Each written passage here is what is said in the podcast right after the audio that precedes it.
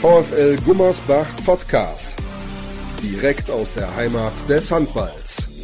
Mit unserem Gastgeber Sascha Staat. Los Angeles Lakers Hoodie.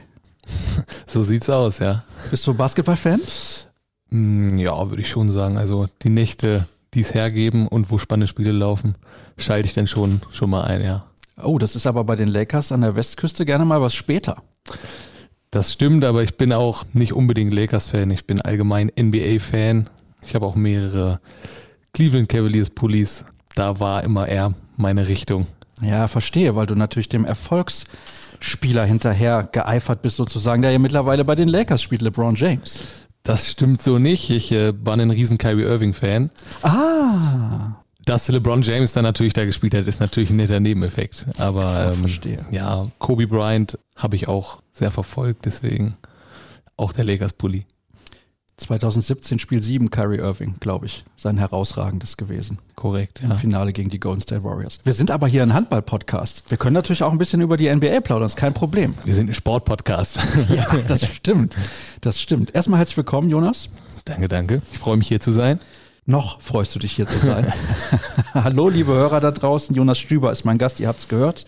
Und wir haben heute einiges zu besprechen. Ich habe auch Sprachnachrichten bekommen, zum Beispiel von Louis Filgratner. Keine von Lukas Blome bislang. Bin ich ein bisschen enttäuscht. Hatte ihn extra darauf hingewiesen, dass du im Podcast mit dabei bist. Aber Mike Thiele hat mir auch eine Sprachnachricht geschickt. Drei Minuten, sieben Sekunden. Das ist für Mikes Verhältnisse im Prinzip, ja, eine ganz, ganz kurze Nachricht. Als hätte er nichts gesagt. Ist richtig, ja. Der kann schon sehr lange und sehr viel reden, aber das meiste, was er erzählt, das meiste, was er erzählt, macht Sinn und folgt dann zu einem, zu einem guten Gespräch. Ja, ich habe gehört, du wärst häufiger auch mal im Meister 7 gewesen, jetzt nicht um Basketball zu gucken. Äh, das ist ein, das ist ein Gerücht, würde ich behaupten. Nee, also die Abende nach den Spielen habe ich da schon gerne verbracht, ja. Ist ja auch quasi direkt an der Halle. Von daher. Und ich habe zu dem Zeitpunkt auch tatsächlich noch direkt hinter Meister 7 gewohnt, deswegen äh, Ah, okay. waren die Wege einfach kurz. Ich bin mir jetzt nicht mehr sicher. Bist du einer derjenigen, der in der WG wohnt? Nicht mehr. Ich habe äh, Gott sei Dank, sagst du? Je- Gott sei Dank nicht, aber ich habe lange mit Leuten zusammen gewohnt. Ich bin mit zwölf ins Internat gegangen, so dass ich diesen, diesen WG-Modus lange hatte und habe dann noch nachdem ich hier in Gummersbach aus dem Hotel ausgezogen bin, zwei Jahre in der WG gewohnt und habe dann gesagt, jetzt reicht's auch im Zusammenhang mit meiner Freundin, dass wir gesagt haben, Ja, wir okay. wollen dann auch mal unsere Ruhe haben und alles. Also Daher wird der Wind. Verstehe ich. Okay, also du bist in der B-Jugend, glaube ich, hier nach Gummersbach gekommen. Ist das richtig? genau, zweites Jahr B-Jugend. Und warst vorher wo? Bei der Eintracht Hildesheim. Zusammen mit deinem Bruder? Genau, wir sind zeitgleich gewechselt. Er nach Neuhausen und ich hier. Ich weiß nicht genau, wie viele Jahre älter ist er. Er ist älter als du, ne? Ja, vier Jahre. Aber du Ja. bist vier Jahre besser sozusagen. Dafür ist er vier Jahre größer und stärker. Also Ja, da gab es ja letztens dieses Bruderduell, als er hier gespielt hat mit seiner Mannschaft, mit dem TV Emstetten. ja, chancenlos würde ich behaupten. Ne? Ja, das habe ich mir gedacht, dass so eine Aussage jetzt kommt. Aber lass uns mal darüber sprechen, weil er hat ja vorher bei den Eulen Ludwigshafen gespielt. So, da habe ich mir gedacht, Mensch, Eulen Ludwigshafen ist eigentlich ein ganz cooler Club, Ja, weil alle denken, die können nix, aber trotzdem bleiben die immer drin. So, Das ist, ist ja auch, ist ja auch ganz cool. Also muss man ja auch Respekt zollen, was die in Ludwigshafen auf die Beine stellen, mit einem Mini-Etat, mit einer Halle, die gefühlt unter Denkmalschutz steht. So, alles super.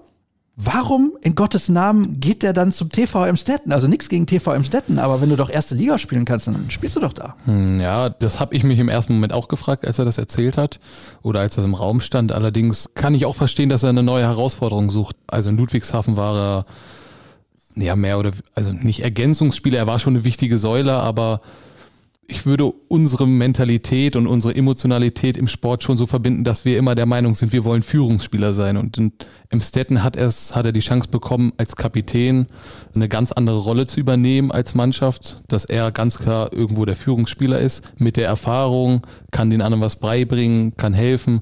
Und ich glaube, dass ihn das so gereizt hat, dass er da gesagt hat, ja. Und ich denke, er wird auch nicht schlecht verdienen. Ja, natürlich. Es geht auch ein bisschen ums Geld. Das ist ja ganz logisch. Aber habe ich das gerade richtig verstanden, dass ihr beide ähnlich denkt, was den Sport angeht? Nicht nur ähnlich, sondern ziemlich genau gleich, würde ich behaupten.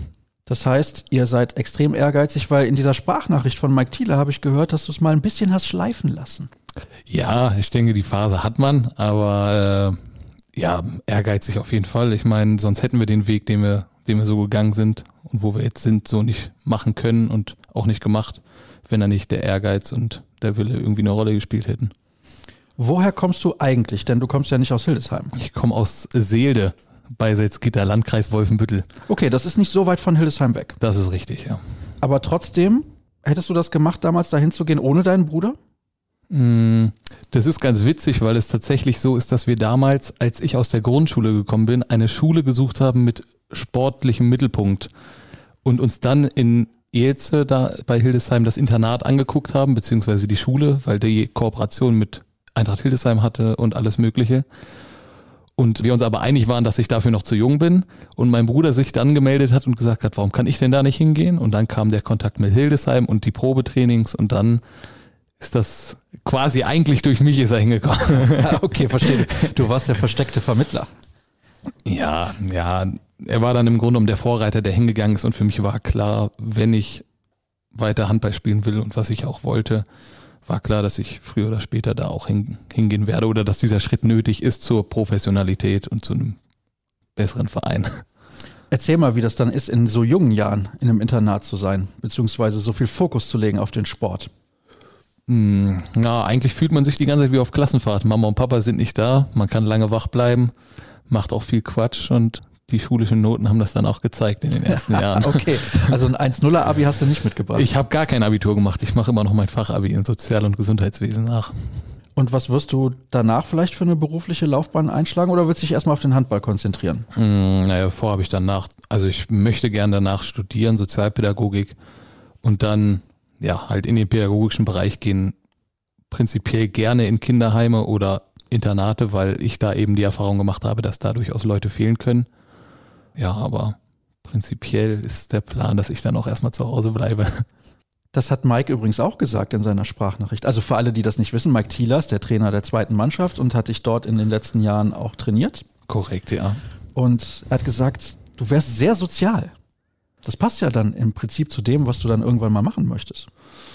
Ja, ja, ist schön zu hören, dass er das, dass er das auch so sieht, aber also ich glaube schon, dass ich allgemein mit Menschen gut auskomme und dass ich versuche, eine, eine ja, Basis zu schaffen, dass sich auch jeder wohlfühlt. Also ich glaube, es gibt wenig Leute, mit denen ich mich überhaupt nicht verstehe. Und selbst dann komme ich mit den Leuten aus und ja. Das ist doch relativ positiv. Also es gibt Leute, die mag ich auf gar keinen Fall. Das passiert natürlich manchmal. Also das ist nicht zu verhindern. Man kann sich nicht mit jedem verstehen, ist ja so. Das ist richtig, das ist richtig, ja. Ah, da kommt gerade eine Nachricht von Lukas Blome.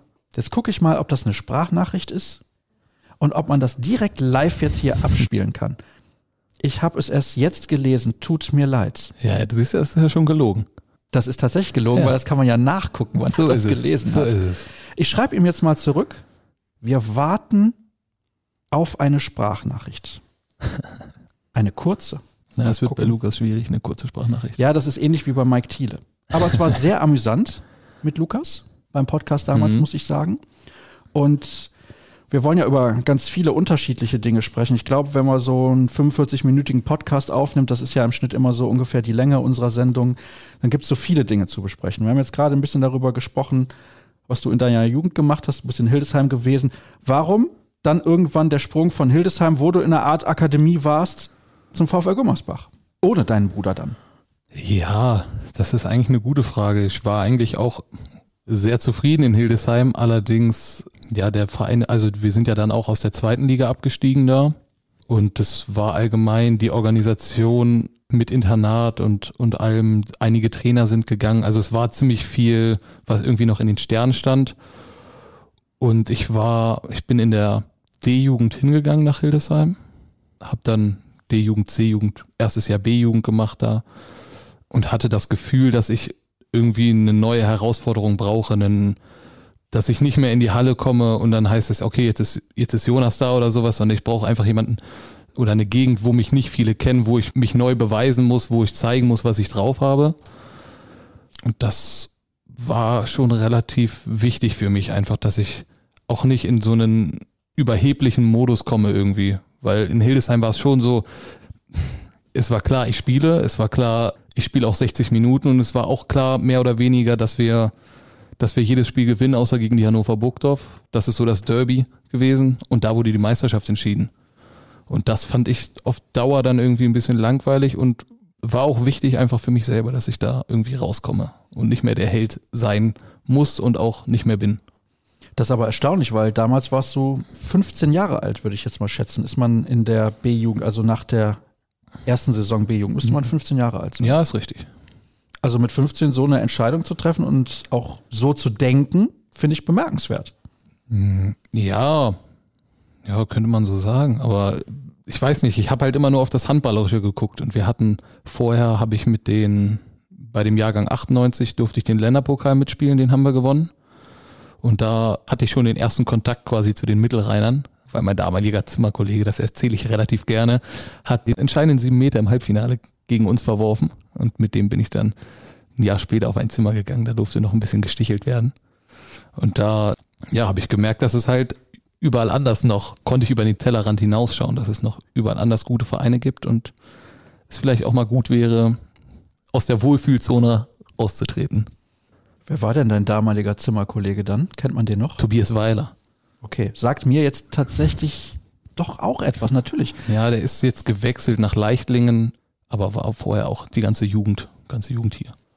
Also, so ein Turnier gespielt und dann gemerkt, woanders kann man auch ganz gut Handball spielen, weil wundert man sich dann schon, wie kommt man mit 15 dazu, wie stellt man da Kontakte her, dass man dann irgendwann beim VfL Gummersbach landet, weil ich nehme mal an, Berater hattest du im klassischen Sinne nicht. Nee, ja, das weiß ich gar nicht. Ich glaube tatsächlich, die haben sich bei meinen Eltern gemeldet, mehr oder weniger.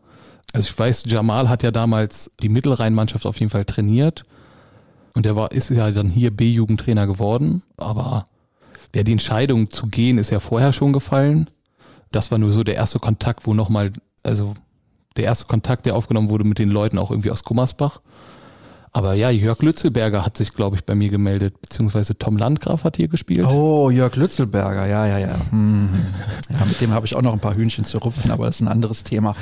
Wenn du von Jamal sprichst, sprichst du von Jamal Natsch, der aktuell Tusem Essen trainiert. Genau, ja. Ja, das sollten wir den Hörern vielleicht an der Stelle nochmal ganz kurz erklären. Nicht jeder wird das zuordnen können. Also der ist mittlerweile Trainer der Bundesligamannschaft von Tusem Essen. Okay, also bist du dann hier in Gummersbach angekommen und wie war das dann in der neuen Umgebung für dich in den ersten Wochen? War das schwer oder ist es dann doch einfach, weil man natürlich ganz viele neue Freunde hat, die alle das gleiche Hobby haben, beziehungsweise das gleiche Interesse, Sport, beziehungsweise ganz konkret Handball?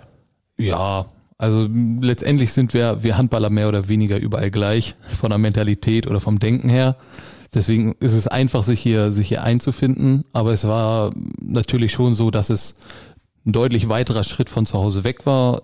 Ja, die, die normalen Leute, die man eben hatte, irgendwie auch weggefallen sind. Und dazu kam, dass ich mir dann, glaube ich, im zweiten oder dritten Testspiel direkt das Handgelenk gebrochen habe, so dass ich auf dem Feld dann auch nicht mehr das unbedingt so zeigen konnte oder das war einfach nicht der Start, den ich mir erhofft hatte. Aber ja, die Jungs waren alle ganz nett im Hotel und dann mit Tobi hatte ich vorher schon geschrieben und dann, ja, wir treffen uns auch immer noch regelmäßig, auch wenn wir jetzt verschiedene Wege eingeschlagen sind, ist immer alles wie früher. Also da sind dann neue Freundschaften fürs Leben entstanden. Ja, das ist ja auch schön. Man kann ja auch nicht mit jedem Freund dann bei irgendeinem Verein bis zum Karriereende zusammenspielen, ist ja nicht möglich. Das ist sehr selten, ja. Du hast jetzt mehrfach von Hotel gesprochen. Vielleicht Mhm. kannst du das allen mal erklären. Was bedeutet das eigentlich? Du hast im Hotel gewohnt mit 15. Ja gut, der Kooperationspartner vom, vom VfL ist ja das Victors Hotel, wo das Internat quasi drin war und ja, da haben wir, haben wir es uns gut gehen lassen. Also Room Service, ja? Na, das nicht, aber es war schon so, dass donnerstags morgens mussten wir ein bisschen aufräumen oder die Sachen zur Seite stellen, weil die Putzfrau kam. Und ja, das Frühstücksbuffet und das Abendessen waren dann auch nicht verkehrt. Okay, verstehe. Das passt auch ein bisschen zur Sprachnachricht von Mike Thiele. Dass ich gerne esse? Nein, das hat er nicht gesagt, aber ich hätte das daraus irgendwie interpretiert. Isst du gerne? Ja, ich denke, das sieht man auch. Also es liegt auch irgendwo in der Familie. Wir essen gerne und viel. Das sieht man uns auch an. Aber ja, ich meine, große, starke und etwas dickere Leute brauchen auch einfach mehr zu essen. Das ist so. Ja, natürlich. Ich esse auch extrem gerne. Ich habe ja heute eigentlich mehr oder weniger noch gar nichts gegessen. Das ist immer mein Problem. Wenn ich hier zur Aufzeichnung komme beim Podcast des VfL Gummersbach, ist es meist so 12, 13 Uhr. Bin jetzt nicht so der Frühstücker, bin aber auch nicht der Frühaufsteher. Das heißt, ich habe gegen Ende des Podcasts immer sehr viel Hunger. Das haben wir zuletzt schon mal besprochen. Mit Matze Pule, glaube ich. Und auch mit Lukas Blome und Tim Schneider, da ging es um Pilzsuppe. Vielleicht kannst du diese Legende der Pilzsuppe auch mal ein klein wenig erläutern, weil ich habe da so meine Zweifel, dass die auch geschmeckt hat. Ah, ja, also ich bin nicht so der Fan von Pilzsuppe, deswegen habe ich da, ich glaube, Tim hatte ja da nochmal eine zum Kabinenfest gemacht. Ja, du warst nicht begeistert. Ich, das Kabinenfest hat mich nicht überzeugt, das gebe ich zu, aber naja, wenn er gerne die Pilzsuppe gemacht hat, dann macht er das halt. Ich bin dann eher der Typ, der bringt dann Brötchen und einen Fleischkäse oder sowas mit. Ah. Ein bisschen was, was Herzhaftes. Das muss jeder, jeder selber entscheiden, wie er sein Kabinenfest da veranstaltet. Wie hat sich deine Einstellung, nicht nur zum Essen, sondern natürlich auch generell deine professionelle Einstellung von dieser Zeit B-Jugend, wo du gekommen bist, bis hin zur zweiten Mannschaft, wo du ja in der dritten Liga eigentlich mehr oder weniger, ich glaube, das kann man so sagen, alles in Grund und Boden geworfen hast, weil deine Quote war gefühlt 110 Prozent. Habe ich zumindest damals so mitbekommen. Verändert bis jetzt zum Bundesliga-Kader. Ja, ähm, also am Anfang äh, muss ich schon sagen, war ich schon, ja, jetzt wohne ich hier in einem Hotel, ein neuer Verein, der mich unbedingt haben wollte. Gutes Essen, professioneller auch irgendwie weil das Training einfach direkt in der, in der Schule war und alles. Also, aber da war, war schon so noch dieser jugendliche Leichtsinn dabei, dass man sagt, ja, ich, dann esse ich halt morgens drei Croissants und nicht eins oder dann mache ich mir auch ein Rühreibrötchen und so einen ganzen, ganzen Spökes lange, lange wach bleiben. Die Schule, ja, wie gesagt, war dann nicht mein Aushängeschild. Aber ja, ich glaube, so mit, dann, dann, dann durfte ich, als ich erstes Jahr A-Jugend war, durfte ich direkt mit in der dritten Liga zumindest mittrainieren und dann habe ich irgendwann auch gespielt. Und da habe ich dann gemerkt, ja, wenn man was tut, dann lohnt sich das auch. Oder wenn man mehr tut. Und dann, ja, durfte ich unter, unter Dennis dann auch immer mal wieder bei der Bundesligamannschaft mittrainieren. Und dritte Liga lief dann schon ziemlich gut. Auch unter Mike lief es dann, lief's dann ja noch besser. Freut er sich, wenn ich das sage, dass wir da unter ihm ja die beste Saison der zweiten Mannschaft gespielt haben. Ist ja ein Fakt, kann man nicht wegdiskutieren. Keine Frage, keine Frage. Man könnte jetzt aber sagen, der Trainer hat halt auch von diesem formidablen Kader profitiert. Nein, auf gar keinen Fall. Er hat diesen Kader ja erst gebildet. Er hat ja, ihn so weit, so weit gebracht, dass er, dass er so gut ist oder so gut war zu dem Zeitpunkt. Ja, und dann kam Torge und Tin und, und, und Becko waren ja noch hier und mir wurde gesagt, dass ich da mit reinrutschen kann und vorher durfte ich auch schon mal die Vorbereitung mitmachen, noch unter Dirk Beuchler. Und dann habe ich gedacht, ja, also, oder habe ich auch wirklich realisiert, dass das meine Chance sein kann. Ich denke, die habe ich ganz gut genutzt dann in der letzten Saison. Ja, aber in dieser Saison, da war es nicht immer so, dass du Spielzeit bekommen hast auch. Ich meine, du profitierst jetzt aktuell auch davon, dass Ellie Wiederson nochmal verletzt ist. Ist ja klar, aber war das für dich dann so ein kleiner Rückschritt? Wie bist du damit umgegangen, vor allem in den ersten Wochen der Saison? Hm, ja, das war, also es war schon schwieriger, sage ich mal. Ich hatte mit, mit Christoph vorher gesprochen, der mir sagte, sie suchen vielleicht noch einen Kreislauf, aber es ist nicht sicher. Und dann äh, kam Goggi vorm Training zu mir, hat gesagt, dass er noch einen gefunden hat, mehr oder weniger. Ich meine, Konkurrenz belebt das Geschäft, das ist völlig normal. Und der ist ja, ist ja kein schlechter Handballer. Der hat ja den Vorteil mir gegenüber, dass er in der Abwehr auch sehr, sehr stark ist. Ich habe vielleicht den Vorteil, dass ich im Angriff ein bisschen ein bisschen besser bin oder ein bisschen besser die Räume besetzen kann, aber wir eben auch zwei komplett verschiedene Spieltypen sind. Ich denke, dass wir uns da, da super gut ergänzen und dass auch, dass Goggi das auch sieht und merkt. Ich hatte auch noch mal ein Gespräch mit ihm, weil ich, weil es da ein Spiel gab, wo ich auch dann dachte, ja, jetzt hätte er mich vielleicht mal bringen können oder sonst irgendwas, dass ich da mit ihm ein sehr offenes Gespräch hatte, was auch gar kein Problem war, wo ich ihm gesagt habe, dass ich der Meinung bin, dass ich, dass ich eben nicht der zweite Kreisläufer bin, sondern dass ich seine Wahl oder seine zweite Wahl sein will. Nicht, dass er das Gefühl hat, kann ich ihn bringen, kann ich ihn nicht bringen, weil ich ja selber auch gemerkt habe, dass diese Leichtigkeit von der letzten Saison, ich komme rein, mache direkt ein Tor oder es funktioniert sofort alles, war diese Saison nicht so da. Jetzt kann man sagen, Torges Spielsystem hat mir vielleicht besser gelegen, aber letztendlich muss ich mich dem Spielsystem anpassen und das klappt jetzt mit mehr Spielzeit deutlich besser. Wie ist das, wenn man dann so ein Gespräch sucht mit einem Spieler, der mehr oder weniger alles gewonnen hat? Ist das dann schwer? Ist das anders als mit Torge Greve zu sprechen oder mit Mike Thiele? Mm, nee, also ich muss tatsächlich sagen, solche Gespräche sind mir mit Torge schwerer gefallen, weil Goggi hat immer, nicht dass Torge das nicht auch gemacht hat, aber immer sehr deutlich gemacht, dass wenn wir was haben, wir sofort kommen sollen, dass man nichts in sich reinfressen soll und das ist immer mein Problem gewesen. Ich hab, musste mir auch viel Unterstützung holen. Ich habe auch mit Mike drüber gesprochen und mit meiner Freundin, mit meiner Familie, die mich dann auch lange, lange belabern mussten, dass ich wirklich auch hingehe und mit ihm spreche und habe daraus gelernt, dass es sinnvoll ist und ich meine, Goggi ist bei den, bei solchen Gesprächen genauso herzlich wie wenn man ihn auf der Straße Hallo sagt und nach irgendwas fragt. Also das ist gar kein Problem und er sagt auch immer wieder, wenn er jemanden kritisiert oder wenn wir etwas kritisieren, kritisieren wir das Handballerische, aber nicht die Person. Und das macht er mit uns so und das machen wir mit ihm so und das klappt sehr, sehr gut.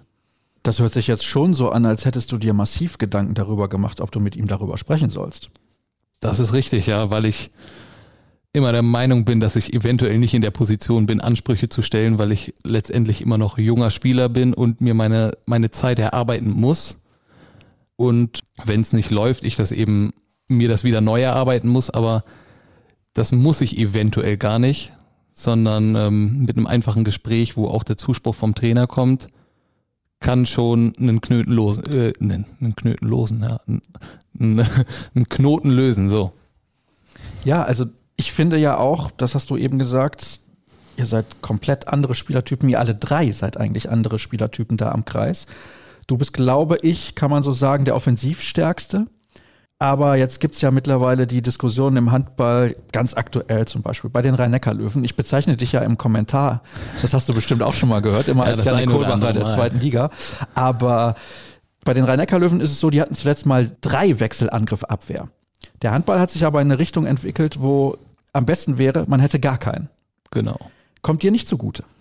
Ist richtig, ist aber auch genau das ist ja im Grunde genommen Goggis Spielphilosophie, schneller Handball, schnell laufen, viele Tore werfen, am besten eins mehr als der Gegner. Und das macht es für jemanden wie mich dann schwierig, aber zeigt auch, dass ich immer wieder was finde, woran ich weiter arbeiten kann. Und das versuche ich. Ich habe da vor einiger Zeit mal mit Christoph Teuerkauf drüber gesprochen. Den werden viele natürlich noch kennen. Der hat auch in der Nationalmannschaft mal gespielt, beim SC Magdeburg. In Lemgo jetzt ist er spielt eigentlich nicht mehr, spielt dann doch wieder. Also man weiß noch nicht, hat er seine Karriere wirklich beendet oder nicht, ist aber auch egal. Irgendwann hieß es bei ihm mal, ja, der kann gar keine Abwehr spielen. Und er hat gesagt, er hat irgendwann angefangen, als er noch jünger war, im Mittelblock. Dann hatten die aber einen so guten anderen Spieler dort.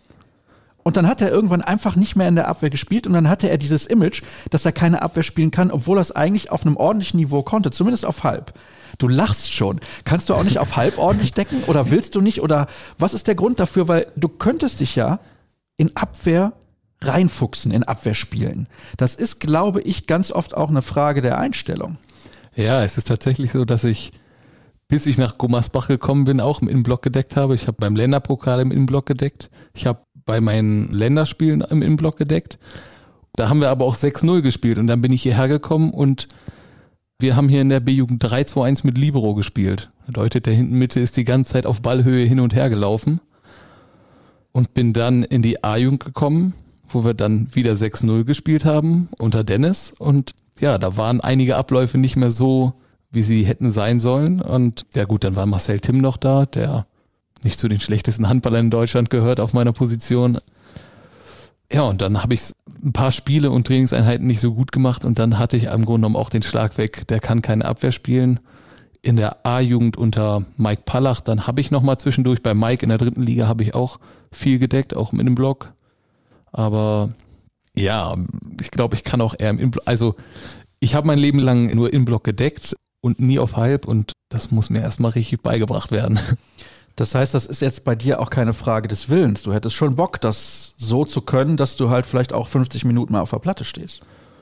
Ja, auf jeden Fall. Ich meine, ähm, ich bin ein extrem emotionaler Handballer, das ist so. Und wenn ich dann in der Abwehr auch noch diese Emotion zeigen könnte, wäre das, würde ich noch, noch beruhigter nach Hause gehen nach so einem Spiel.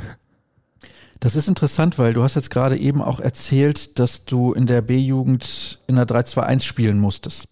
Das ist ja in Deutschland auch ein bisschen so vorgeschrieben, ne? dass man da gewisse Deckungssysteme so spielen muss, wie es halt der Fall ist. Hat dir vielleicht dann besser Abwehr spielen lernen gekostet, dass das halt so vorgeschrieben war, weil hätte man in der B-Jugend auch 6-0 gespielt, würdest du vielleicht heute ganz normal im Innenblock decken. Mm, ja, ich, also ja, das ist, glaube ich, vorgeschrieben, aber ich weiß gar nicht, in welcher Altersklasse. Also ich weiß, dass wir in Niedersachsen C-Jugend 6-0 gespielt haben, B-Jugend 6-0 gespielt haben und eigentlich alle anderen gefühlt auch. Aber hier in Mittlerrhein hat irgendwie jeder 3-2-1 gespielt. Außer Tusem Essen damals. Die haben 6-0 gespielt. Sonst haben wir immer gegen 3-2-1 gespielt. Dormagen, Wölfe Nordrhein oder wie die alle hießen. Alle 3-2-1. Und das war für mich auch total neu. Deswegen, aber ja, ich würde schon sagen, dass es gibt wenig Vereine in der zweiten oder ersten Liga, die eine 3-2-1 spielen. Ich meine, Kiel kriegt das, glaube ich, ganz gut hin. Sonst ist die normale Formation aber die 6-0. Und das ist dann vielleicht nicht verkehrt, das allen auch frühzeitig beizubringen dir kommt es doch einigermaßen entgegen, wenn der Gegner 3-2-1 spielt. Müsste doch für dich optimal sein. Die Räume hinten sind ein bisschen größer und dadurch, dass du die Sperren im Prinzip auch sehr gut halten kannst, für dich perfekt. Hm, ja, ich glaube, ich habe gar keine, gar keine Formation, wo ich sage, da spiele ich lieber gegen. Ich mag es einfach nur gerne, wenn die Gegenspieler größer sind als ich, deutlich größer, weil dann kann ich mich schön unten, unten hinsetzen, den Ball fangen und mich drehen. Und dann sieht es für die immer doof aus. Ja, das sieht oft sehr doof aus. Aber das ist tatsächlich auch was, was dich vereint sozusagen mit Janik Kohlbach. Also der Vergleich, den ich da regelmäßig ziehe, ist so falsch nicht. Ja, das habe ich auch schon öfter mal gehört und er war auch lange, lange mein handballerisches Vorbild, mehr oder weniger. Gut, gleiche Position. Ich würde sagen, eine ähnliche Statur auch. Von daher passt das ja eigentlich. Ja, da fehlt mir noch ein bisschen Krafttraining. Ja, ich muss sagen, also Yannick hat sich in den letzten Jahren körperlich schon nochmal ordentlich entwickelt. Ich habe ihn das erste Mal gesehen bei der Europameisterschaft 2016. Ich mhm. meine, da war er auch schon ein ganz solider Handballer, muss man sagen. Aber in den letzten Jahren ist da noch ein bisschen was draufgekommen an Muskelmasse.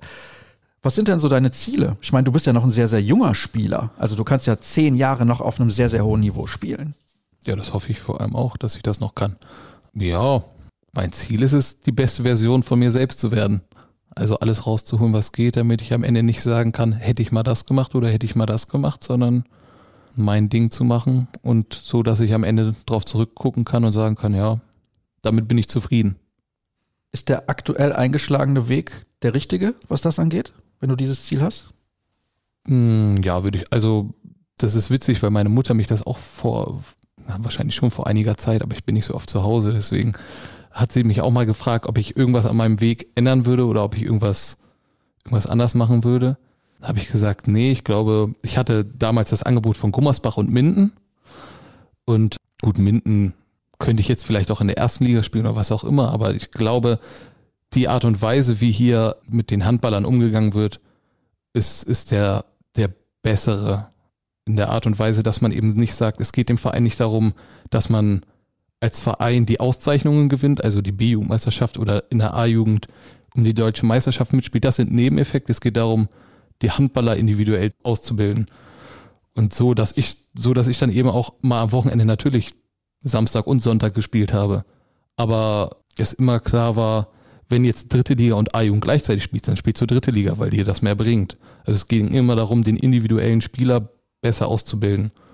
Und deswegen würde ich schon sagen, dass ich hier alles richtig gemacht habe. Ja, ja das finde ich auch. Ich finde es wichtig, dass man den Spieler ausbildet und nicht auf Teufel komm raus alles tut, damit man irgendwie im Jugendbereich eine deutsche Meisterschaft gewinnt. Das ist eine tolle Sache, wenn man das machen kann. Das ist natürlich für einen Verein super und ich glaube auch für die Spieler ist das was Besonderes, weil man kann halt nur zwei Jahre B-Jugend und zwei Jahre A-Jugend in seiner Karriere spielen, aber wenn du dann hinterher sagst, okay, diese Zeit in der dritten Liga, da habe ich dann 30 Spiele in der dritten Liga mehr gemacht, das hat mir mehr geholfen, ist das, glaube ich, auf jeden Fall der richtige Weg. Und ich meine, das zeigt ja auch jetzt eindeutig alleine die Tatsache auf, wie viele Spieler, die auch in der dritten Liga unter Mike Thiel in den letzten Jahren gespielt haben, jetzt im Kader der zweiten Liga stehen. Also das ist ja schon mal ordentlich, was da mittlerweile auch in Gorkis Kader an ehemaligen Drittligaspielern mit dabei ist. Also von dir jetzt mal abgesehen, dann haben wir noch Finn Herzig, Luz Füllgratner, der leider verletzt ist. Also die Liste ist elendig lang und es werden jetzt schon Spieler mit reingeholt. Ich weiß nicht, bist du mittlerweile beim Aufwärmen schon bei alt eigentlich? Nee, leider nicht. Auf den Moment warte ich noch, bis ich endlich beim Fußball mal bei alt mitspielen darf. Weil Alter immer gewinnt. Nee, das stimmt gar nicht. Ja, Jung gewinnt immer, wenn Pepe Schröder da ein bisschen schwach ist einfach. Der hat momentan wieder so eine kleine Phase, da da, da sticht er nicht richtig zu. Es ist ein bisschen unglücklich. Das, das sieht manchmal einfach doof aus. Und dann, dann hat halt auch einfach keine Chance. Okay, also er ist im Prinzip so dein Rivale beim Fußball aufwärmen? Bei allem. Bei jedem Aufwärmspiel wird gegen ihn gestichelt. Was machst du denn, wenn er dann am Anfang der kommenden Saison nicht mehr mit dabei ist? Hast du dann schon einen neuen Rivalen? Das ist ja eine gute Frage. Brauchst du dann einen Ersatz für Pepe? Ja, wahrscheinlich schon. Wobei der dann wahrscheinlich auch trotzdem noch irgendwo da stehen wird und bei jeder freien Minute und irgendwie sticheln wird. Also, nee, nee, das ist schon schade, dass der, dass der aufhört. Ich glaube, wir haben uns jetzt über die Zeit ein ganz gutes, haben wir ein ganz gutes Verhältnis einfach zueinander bekommen, verstehen uns echt ganz gut. Ist schon schade, ja, muss ich sagen. Finde ich auch. War ja auch schon hier zu Gast im Podcast und damals hatte ich irgendwie gedacht, ein, zwei Jährchen macht er noch. Also ich finde, wenn du Profisportler sein kannst, der ist ja noch unter 30. Er kann ja, ja noch locker spielen. Was macht er denn? Ja, die Häuser von allen Spielern decken nächstes Jahr. Ja. Kaufst du auch ein Haus hier dann? Da bin ich noch weit von entfernt. Ja, ich glaube auch. Bevor wir dazu sehr in die Tiefe gehen, hören wir mal, was Louis Philgratner sozusagen hat. Eine Frage explizit ist mir jetzt nicht eingefallen. Ich würde gerne ein Statement von Jonas hören zu unserem damaligen Angeltrip, der meines Erachtens maximal erfolgreich war. Kann er gerne mal Bezug drauf nehmen. Vielleicht hat er ja jetzt mittlerweile mit ein bisschen Abstand von der Sache, vielleicht hat er jetzt ein bisschen Erkenntnis gewonnen, was der richtige Köder für eine Forelle ist. Du weißt, dass Janik Kohlbacher auch gerne angelt. Ne? ja, ja, das weiß ich. Ja, ja, Luis und ich sind nach gefühlten zehn Jahren, die wir beide nicht mehr angeln waren, mal auf die Idee gekommen, komm, wir machen mal so einen richtigen Männertrip und fahren mal wieder angeln. Ja, das fing damit an, dass wir, glaube ich, als letztes an diesem Angelteich waren und uns einen Platz gesichert haben, weil wir irgendwie erst um 8 Uhr da waren und alle anderen oh, schon ab 6 da saßen. Das ist aber auch spät. Normalerweise sagt man so, kann man schon um 5 Uhr da sitzen. ja, richtig. Das ist nicht deine Uhrzeit. Nee, nee, nicht wirklich. Und dann, ähm, ja, maximal erfolgreich ist auch schwierig, würde ich behaupten. Hast du denn was gefangen? Ja, ich fange mal langsam an. Also es fing damit an, dass wir auf dem Hinweg hat Louis gefühlt dreimal fast einen Unfall gebaut, weil es ihm auch zu früh war und ist gefahren wie, wie ein Fahranfänger. Dann hatten wir, hatten wir, glaube ich, zu wenig Geld mit, um uns an diesen Angelteich setzen zu dürfen. Ja, und dann saßen wir da den ganzen Tag und Louis kam auf die Idee, Mais an die Angel dran zu machen. Ich meine, das war ganz gefährliches Halbwissen, das wir da beide mit reingebracht haben. Das war schon wirklich grenzwertig, glaube ich. Gar kein Wissen, also es hört sich nach gar kein Wissen an. Doch, ein bisschen schon. So die Knoten habe ich noch hinbekommen, aber ja, viel mehr war bei uns beiden auch, auch, wirklich nicht drin. Und dann saßen wir auch wirklich bis abends um 18 Uhr da und es hat geschüttet und alles Mögliche. Ich glaube, das Ende vom Lied war, dass wir uns beide nächsten Tag eine Forelle gekauft haben, weil wir nichts gefangen haben. Aber wir hatten, ich meine, wir hatten einen super Tag und du ist immer noch der Meinung, dass Mais die beste Lösung ist. Also, um das nochmal festzuhalten, ihr habt da zehn Stunden gesessen, habe nichts gefangen, das Wetter war richtig schlecht und habe dann am nächsten Tag einfach eine Forelle im Laden gekauft. So ungefähr, ja. Und die habt ihr dann stolz präsentiert und habt allen gesagt, pass mal auf, was wir hier für eine überragende Forelle gefangen haben. Nee, ich glaube, wir sind beide beschämt nach Hause gegangen und haben einfach unsere Forelle gegessen. Und kein mehr, wir haben vorher ganz groß angekündigt, ja, fahren wir am Wochenende angeln und meine Freundin hat auch zu Hause gewartet. Und wie war's? Ja, ich meine, das war ein super Tag. Wir haben viel geredet, einfach so abschalten vom, vom Handball und allem. Das war schon cool. Aber ja, ich glaube, wir hätten schon gern auch irgendwie ein Erfolgserlebnis gehabt. Ich habe ja mal gehört, wenn man erfolgreich angeln will, muss man ruhig sein. Jetzt hast du gesagt, ihr habt da super miteinander geplaudert. Habe ich nämlich eben schon gedacht. Es ist doch unmöglich, dass ausgerechnet Jonas Stüber und Luis Philgratner zehn Stunden beim Angeln sitzen und kein Wort miteinander wechseln. Ja, wir haben ja extra Abstand zum Teich genommen dafür. ja, ich meine, dass das ruhig sein soll. Also man darf ja nicht laufen und sowas. Wurde mir immer gesagt, dass man die, dass man die Fische dann verscheucht. Aber so ein bisschen quatschen nebenbei, das geht ja. Dann wäre ich mit Lukas Blume, wäre ich wahrscheinlich 20 Stunden da gewesen, weil er nicht aufgehört hätte, aber. Haben wir immer noch keine Sprachnachricht von Lukas Blume. natürlich nicht. Mal nach. Hat eben geschrieben, er sitzt gerade im Auto und kann schlecht schreiben, aber ich habe ihm geschrieben, er soll eine Sprachnachricht ja, schicken. Das sind leere Ausreden wieder. Das ja, ist einfach schwach. Er wird es ja hören. Also von daher kannst du sagen über ihn, was du willst, ist überhaupt gar kein Problem. Gut, also Angeln ist nicht dein größtes Hobby, weil Hobbys sollen ja auch ein bisschen Spaß machen. Und wenn man dann ohne Fisch wiederkommt. Was machst du denn noch außer NBA gucken? Essen, habe ich gehört, steht bei dir ganz oben auf der Liste, hast du ja eben gesagt. Und Angeln. Was wird im Hause Stüber sonst noch so getrieben? Netflix ist ja hier bei allen Spielern extrem angesagt. Außer Tim Schneider, weil der kümmert sich nur um seine Familie. Ja, Netflix gucke ich auch ab und zu, aber ich habe mir zum letzten Lockdown, äh, beziehungsweise zum ersten Lockdown, habe ich mir, als die Saison auch abgebrochen wurde, direkt auf dem Heimweg noch eine Playstation bestellt. Meine Freundin würde sagen, nicht die beste Investition, aber bin ich schon ganz zufrieden mit. Hält sie denn noch oder ist sie bald schon kaputt, weil du sie so oft benutzt? Nee, die, die hält, die hält einiges aus. Momentan bin ich halt viel, dadurch, dass alle Kumpels, mit denen ich so spiele, eher kein Training haben, weil die noch nicht trainieren dürfen, ist da immer jemand da, der mal das ein oder andere Minütchen Zeit hat für mich. Was wird denn dann gespielt? So Ballerspiele? Auch. FIFA und Ballerspiele und NBA tatsächlich auch. Habe ich auch eine lange Zeit mit Matze Pool immer zusammengespielt. Ah, der ist auch großer NBA-Fan. Ja, der hat sich aufgrund meiner Erzählungen, hat er sich NBA für die Playstation gekauft und seitdem ist es häufig so, dass wenn ich meine Playstation anmache und gucke, wer online ist, dass Matthias Poole am NBA spielen ist. Ah, verstehe. Ja, okay, alles klar, hätten wir das ja auch geklärt. Also NBA ein großes Thema anscheinend beim VfL Gummersbach. Kann man sich da eigentlich was abschauen bei Basketballern? Ist ja, ich will nicht sagen ähnlicher Sport. Ich glaube, wir unterschätzen teilweise auch die Intensität von Basketball, weil ich glaube, es ist deutlich physischer, als man glaubt. Und der Unterschied bei denen ist ja, die sind ja die ganze Zeit in Bewegung. Also die sind wirklich die ganze Zeit in Bewegung. Ist der Wahnsinn eigentlich. Ja, ist richtig. Ja, ich glaube, was man sich abschauen kann, ist die Professionalität. Das ist halt nochmal ein Schritt drüber. Gut, die haben natürlich finanziell ganz andere Möglichkeiten, aber wenn man hört, dass einige davon bis zu mehreren Millionen im Jahr an Geld in die Hand nehmen, um für ihre Regeneration zu sorgen und alles Mögliche, weiß man, was nötig ist, um auf so einem hohen Level so lange und so erfolgreich spielen zu können. Das sind schon Athleten, also das ist teilweise jenseits von Gut und Böse, muss ich sagen. Das ist ja, boah, du guckst dir die Leute an und denkst, das ist Muskelmasse pur. Ja, ja, die müssen schon einiges tun, damit die, naja, wenn man sich überlegt, die sind alle zwei Meter zehn groß, da muss, muss auch ordentlich Muskulatur da sein, damit der Körper nicht so schnell kaputt geht. Ich meine, wenn wir uns beim Handball, wenn da ein 2,10 Meter zehn Typ rumläuft, der sieht manchmal so ein bisschen so aus, als ob das so ein Schlacks ist. Und da sind das halt durchtrainierte Männer.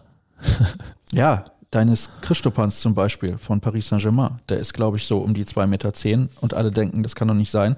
Der hat aber halt auch Schultern wie ein Ochse. Genau. Und da hat man eher das Gefühl, dass der manchmal nicht wirklich weiß, was er mit seinem Körper macht oder nicht koordinativ nicht so richtig klarkommt. Aber ja, das sieht man ja bei den Basketballern. Ist das komplett anders. Die wissen ganz genau, was sie machen. Wir haben noch gar nicht über die aktuelle Saison gesprochen, außer dass es bei dir am Anfang nicht so gut lief und du mittlerweile deutlich besser reingekommen bist. Ihr hattet zuletzt jetzt eine schwere Phase. Matze Pule hat gesagt, wir finden da schon wieder raus. Hat jetzt auch geklappt. Ihr habt sogar mittlerweile wieder ein paar Punkte Vorsprung auf den TUS N Lübecke. Die haben euch den Gefallen getan, einmal gegen Bietigheim nur unentschieden zu spielen und gegen Dormagen tatsächlich, glaube mit sieben Toren zu verlieren. War ich auch ein bisschen überrascht, als ich das Ergebnis gesehen habe. Aber liegt es nicht eigentlich nur an euch und nicht an den anderen Mannschaften? Natürlich liegt es an uns. Also wir gucken auch nur auf uns. Ich meine, wenn du immer links und rechts gucken würdest und guckst, was die anderen machen und dich auf die verlassen willst oder sonst irgendwas, schenken tut dir keiner was. Du musst deinen Job machen. Das haben wir in der letzten Zeit, beziehungsweise jetzt die letzten vier Spiele sind es, glaube ich, ne, die wir jetzt wieder gewonnen haben. Haben wir es wieder besser gemacht als, als die drei Spiele davor. Ja, und so müssen wir, so müssen wir weitermachen. Auf uns gucken, unsere Spiele gewinnen und dann können wir uns am Ende auch nichts vorwerfen. Ihr werdet schon arg enttäuscht, wenn er nicht mindestens Zweiter würdet. Ja, würde ich schon auch sagen. Also ich meine, das ist ja das große Ziel und das wünscht sich, ich glaube, jeder der Spieler hatte Lust aufzusteigen, sowohl mit diesem Verein als auch allgemein eventuell mal aufzusteigen und dieses Gefühl zu haben, wie es ist, so eine Feier zu haben und diese Emotionen, die man dabei eventuell hat, ist eine Erfahrung, die man nicht missen möchte, glaube ich, am Ende einer Karriere. Ich bin noch nie aufgestiegen.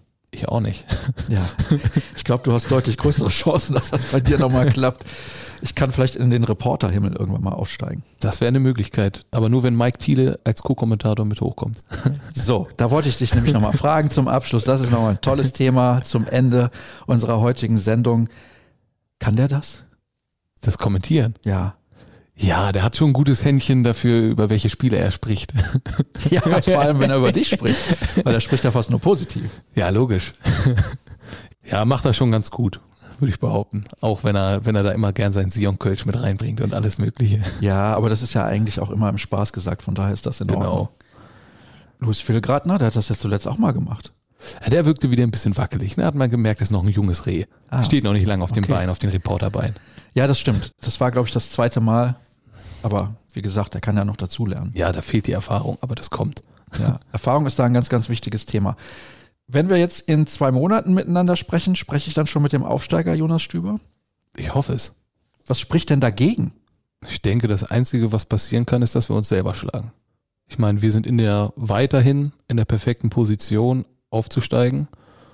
Und natürlich spielen Sachen wie, bleibt der jetzt fit, verletzt sich jemand, was weiß ich, eine Rolle. Aber letztendlich liegt es an uns. Wir haben drei Punkte Vorsprung und wenn wir unsere Spiele gewinnen, dann kann uns nichts mehr aufhalten. Ich habe ja sowieso das Gefühl, dass aktuell die Phase vorbei ist, wo alles bisschen gegen euch läuft. Verletzte und so weiter. Jetzt ist Finn Herzig wieder mit dabei. Julian Köster macht in den ersten Wochen einen super Eindruck. Ich glaube, die Phase ist irgendwie vorbei, dass es alles ein klein wenig gegen euch läuft. Mm, Ja, ja, ich würde behaupten, dass uns diese, diese kleine Pause nochmal gut getan hat, nach dem Hamburg-Spiel, dass die vor allem wichtig war.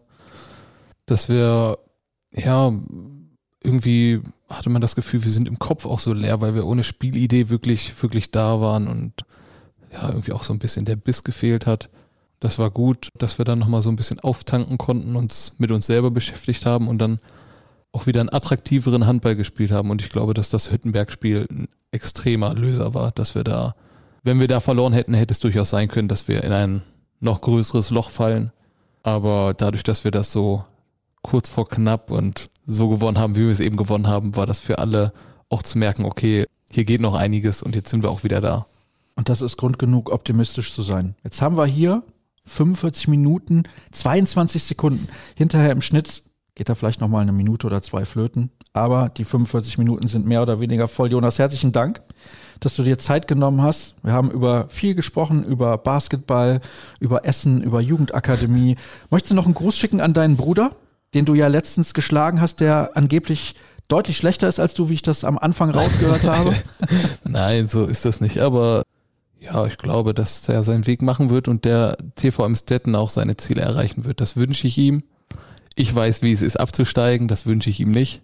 Und hoffentlich weiß ich am Ende der Saison, wie es ist, aufzusteigen. Das ist dann eine Erfahrung, die ich mehr habe. Ich bin optimistisch. Herzlichen Dank nochmal, Jonas, an dich. Hat Vielen sehr, sehr Dank. viel Spaß gemacht und ja, an alle Leute da draußen, an alle VfL-Fans. Ihr wisst ja, auf der Internetseite des VfL Gummersbach und den sozialen Kanälen findet ihr alles, was ihr wissen müsst. Und das nächste Heimspiel steht auch irgendwann wieder an. Ich habe es gerade vergessen, wann es ist. Jonas, kannst du mir weiterhelfen? Das nächste Heimspiel? Nee. Sehr ich denke nur von Spiel zu Spiel. Ich fokussiere mich immer nur auf den nächsten Gegner. Ja, ist doch ja, logisch. Der nächste Gegner ist immer der schwerste. Und die nächste Podcast-Folge kommt auch bestimmt. In diesem Sinne, danke fürs Zuhören und bis demnächst. Tschüss. Ciao, ciao.